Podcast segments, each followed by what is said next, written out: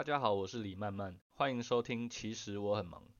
本集节目想跟大家分享一些投资理财的心得，是很粗浅很大略的东西，完全是录给投资小白听的。已经有在投资人听到这一集的内容，应该是会嗤之以鼻，而且觉得我讲的东西也没有什么新意，其他人都讲过。没错，我讲的东西你可以在各种讨论投资的地方找到，但我的目的就是把我认为越早知道越好的东西浓缩为一集。我们这个频道不是专门讲投资理财的频道，所以日后除非有特别企划，不然应该就这一集就打死了。我为什么强调只有一集，就是因为我看过太多坊间标榜教你怎么投资理财的网红老师，他们出了无数本书，办了无数的讲座，但他们其实都讲一样的东西，换汤不换药。他们内容都有可取之处，精彩的地方，只是各位与其买他们十本书，不如听我一集 podcast 的内容，再去思考自己应该买哪一本，这样应该会比较省钱。首先我想跟各位分享的心得一，请先思考自己投资理财的具体目标是什么，越具体越好。例如，我想要五十岁的时候退休，我想要四十岁的时候退休，我想要三十岁的时候退休，我退休的时候我想有多少钱，我是不是已经买了房子。接下来你要思考的就是你现在有多少钱，距离你想要的未来还有几年，这样你心里就会有一条算式，以你现在的资产，你每年的投资报酬率需要多少，才有办法达到你想要的未来。比如说知名网红九妹他曾经说过，他觉得人有五千万就可以退休，然后他在三十二岁的时候他就赚到五千万了。那我就算了一下，我到三十二岁要有五千万的话，那我接下来每一年我的投报率要是 百分之百， 一路翻倍到三十二岁，我才有机会在三十二岁的时候退休。那你要怎么寻找符合你需求投资报酬率的投资管道？比如说抢银行、当诈骗集团，还是比特币、债券，或是说你其实把主产丢进银行，每年领利息就可以过着你想要的生活。只有当各位知道自己想要什么，才有办法朝你想要的未来迈进。反之亦然，假如你希望三十岁可以退休，你现在二十岁，但你选择每个月定期定额买每年稳定配息的股票，就算你定期定额买了十年，你还是无法退休，除非你姓连。那有朋友看到我这段说我在 diss 存股网红，我要澄清，我没有要 diss 存股这种投资方法，但是各位要选择的应该是可以达到自己目的的生活方式的投资投资管道，并朝那个方向迈进。如果你明知道它没有办法帮助你过上你想要的生活，那你应该去寻找其他的方法。讲到这里，还是顺便提一下某位纯金融股达人，他启动资金是妈妈给的低成本台积电。说实在，那他的起飞好像跟纯股也没有什么太大的关系，就有点像一个人努力工作十年，靠着自己的一百万跟家里给的两千九百万买了一间三千万的房子。也许他台积电抱着不要卖，现在人生更快乐，不过如果不纯股的话，他也没办法开启他的卖书人生了。这里总结我心法一的重点就是思考。其实我也知道为什么现在存股能够成为主流，原因就是它够无脑。大家想要找到不用动脑又能稳稳赚钱的方法，但是各位朋友，人类之所以能够称霸地球，就是因为人类懂得动脑。当你放弃动脑的时候，你也放弃了许多机会。投资的世界就是那些经理人、操盘人绞尽脑汁要赚你们的钱，例如设计游戏规则、收集情报、动用各种关系。如果你没有意识到你的牌桌的对家一直在动脑，那你势必会在牌桌上输得一败涂地哦。我要说一下，我事先预设各位听众一定是有想要投资理财的想法，所以提醒各位要上赌桌一定要动脑。那如果各位听完觉得好可怕，选择不要玩股票等等的，只把钱存进银行，那各位的投报率也已经赢大部分玩股票的散户。这里再讲一下我的心法二。如果各位刚出社会或是没什么钱，家里没矿，没有资源可以提供，请各位把重心摆在提升自己的薪水上面，积极的寻找加薪的机会，例如跳槽、考取证照，这是我目前为止认为最划算的投资。我可以简单算给各位听，假设你刚出社会，一个月领三万四，一年后你因为表现良好被加薪四千，四千除以三万四，你得到了超过百分之十的报酬率。已经是十分可观的报酬率，而且它会一直跟着你，不断垫高你的薪资。你日后跳槽，下家也会考虑你前一份的薪资来挤薪。另一方面，四千乘以十二等于四万八。有在玩股票的人，你们应该知道一张股票要涨四十八块钱并不是一件很容易的事情。但是在你开始工作的初期，薪水要有这样的涨幅，会比玩股票容易的很多。这边要建议各位多跳槽。当你发现现有工作的薪资涨幅已经到天花板的时候，这时候就是找下一份工作的时候了。我的同事大学毕业进来我们公司，一年后跳槽，月薪多了一万，他手上的股票没有任何一档能媲美这样的涨幅。所以当你本金越小，提升自己的薪资就越有意义。随着你的薪资占你总资产的比例减少，你就应该去寻找利用你资产赚钱的方法。这边要注意的事情是，我们讲的两者是可以同时进行，更甚者是必须同时进行的。只是在不同的时间点，你应该花多少时间跟精力在什么事情上面，比重的拿捏。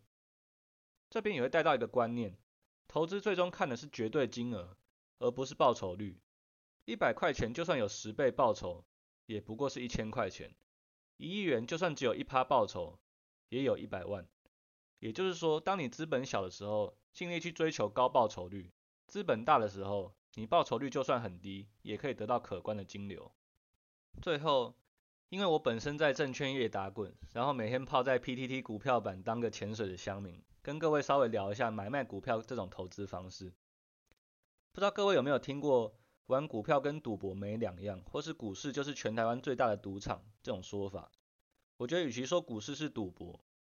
不如说股市是赚资讯不对称钱的地方。什么是资讯不对称？资讯不对称就是，当我掌握的情报比你多的时候，你每一步都在我的掌握之中，我可以提前你一步布局，那你自然没有赢我的可能性。把这个例子放在股市中，最极端的例子就是内线交易。为什么内线交易会有刑责？就是因为它已经破坏游戏平衡到一个不被允许的程度。但是在内线交易这条线之外，股市仍然是个运用资讯不对称赚钱的地方。在这边跟各位分享一些各位可以简单运用的例子。我朋友的姐姐在海运相关产业工作，两年前她发现公司一直在加班，运价一直在涨，她就跟周遭的朋友说可以买航运，她搭上了航向伟大航道的第一艘船，也是赚个不亦乐乎。另一个例子是我朋友他的客户是做笔电零组件，当时他也是发现客户订单满载，觉得笔电产业前景不错，虽然他当时因为没什么钱，没有买相关股票，但隔一阵子相关股票也有不错的涨幅。上面那两个例子仅仅是比我们多一个资讯而已，就创造出一次的投资机会。在我理解上，其实股票买卖简化到极致就是这样。当然股票涨跌还被很多因素影响，但我确信一件事情，只要你资讯比别人多，你胜率就比别人大。各位听到这边或许会说，你讲的都是他刚好业内的东西才会有这样的机会。那我这边跟各位分享一个我认识的二十几年全职投资人，他是怎么收集资讯的。第一点是，他在退休前有证券、媒体的背景，在工作期间就累积有人脉，即使退休后也可以借由人脉串联进行资讯跟看法的交换。这一点确实难以复制，但是各位有各位自己的人脉，能不能得到有价值的资讯，有时候只是你能不能意识到它是有价值的，如此而已。再来是，他广泛阅读报章杂志。各位也许会说，刊登在报纸上就是出货文，或者是说那是落后资讯，没有参考价值。但如果真的没有参考价值，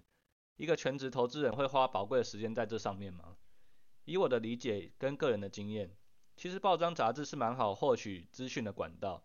尤其是产业或是公司介绍，这点让我获益良多。你可能就因为他们的介绍，知道了一档你觉得很有潜力的股票，或是你觉得前景很看好的族群。就像我一再强调的，你越有资讯，你的胜率就是会比别人高。我最后的一次大概就是我看了杂志介绍，把某一档股票放进我的自选股，结果隔天涨停，我不敢追，它一路从六十涨到两百。那为什么我不敢追？其实也就是因为我资讯不够，即使我看好它，也不知道它会涨到哪里。再来就是所谓的投顾报告，我认识的那位全职投资人，他也会去看投顾报告，而这个其实也是各位很轻松可以取得的资源。因为在台湾，你几乎只要去证券商开户，你就可以免费阅读他们投顾研究员出具的投顾报告。还没有试过的听众朋友，可以去跟你们的营业员问问看，稍具规模券商应该都是会有的。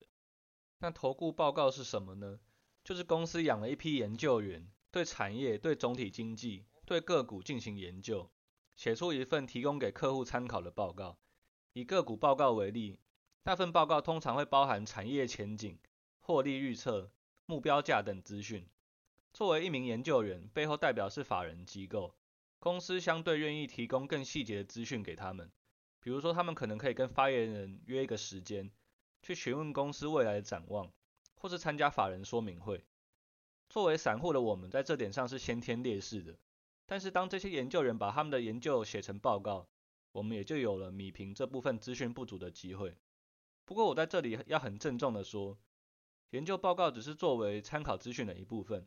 如果把研究报告当成最高指导原则，可能会死得很惨。研究员也不是神，没办法知道股价未来会如何。像航运在跌的时候，研究报告也是马上跟着痛打落水狗。那些领人薪水的研究员，很多也是先射箭再画靶。建议各位可以多参考几份研究报告，再自己去判读。就像我讲的，赚钱是要动脑的。最后再跟各位讲一个我觉得很多人不知道可以做的，就是打给公司的发言人，或是取得发言人的信箱，然后问他问题。各位取得发言人联络方式以后，就跟他说，我是你们的股东，我想知道什么什么什么。这件事情是可以做的，因为我就亲眼看过那位全职操盘人拨起公司电话说，我是你们的股东，我要找发言人，然后就开始问他问题。我也在网络上的讨论版看到有乡民跟大家分享他跟发言人谈话的内容，有些发言人确实是不会理你，但也有发言人是会诚实的回答问题。不管怎么说，有问有机会。我以上讲的这些算是我小小的心得分享，即使是韭菜散户如我们，也是有增加胜率的方法的。投资这条路要摘取甜美的果实并不容易，祝大家早日财富自由。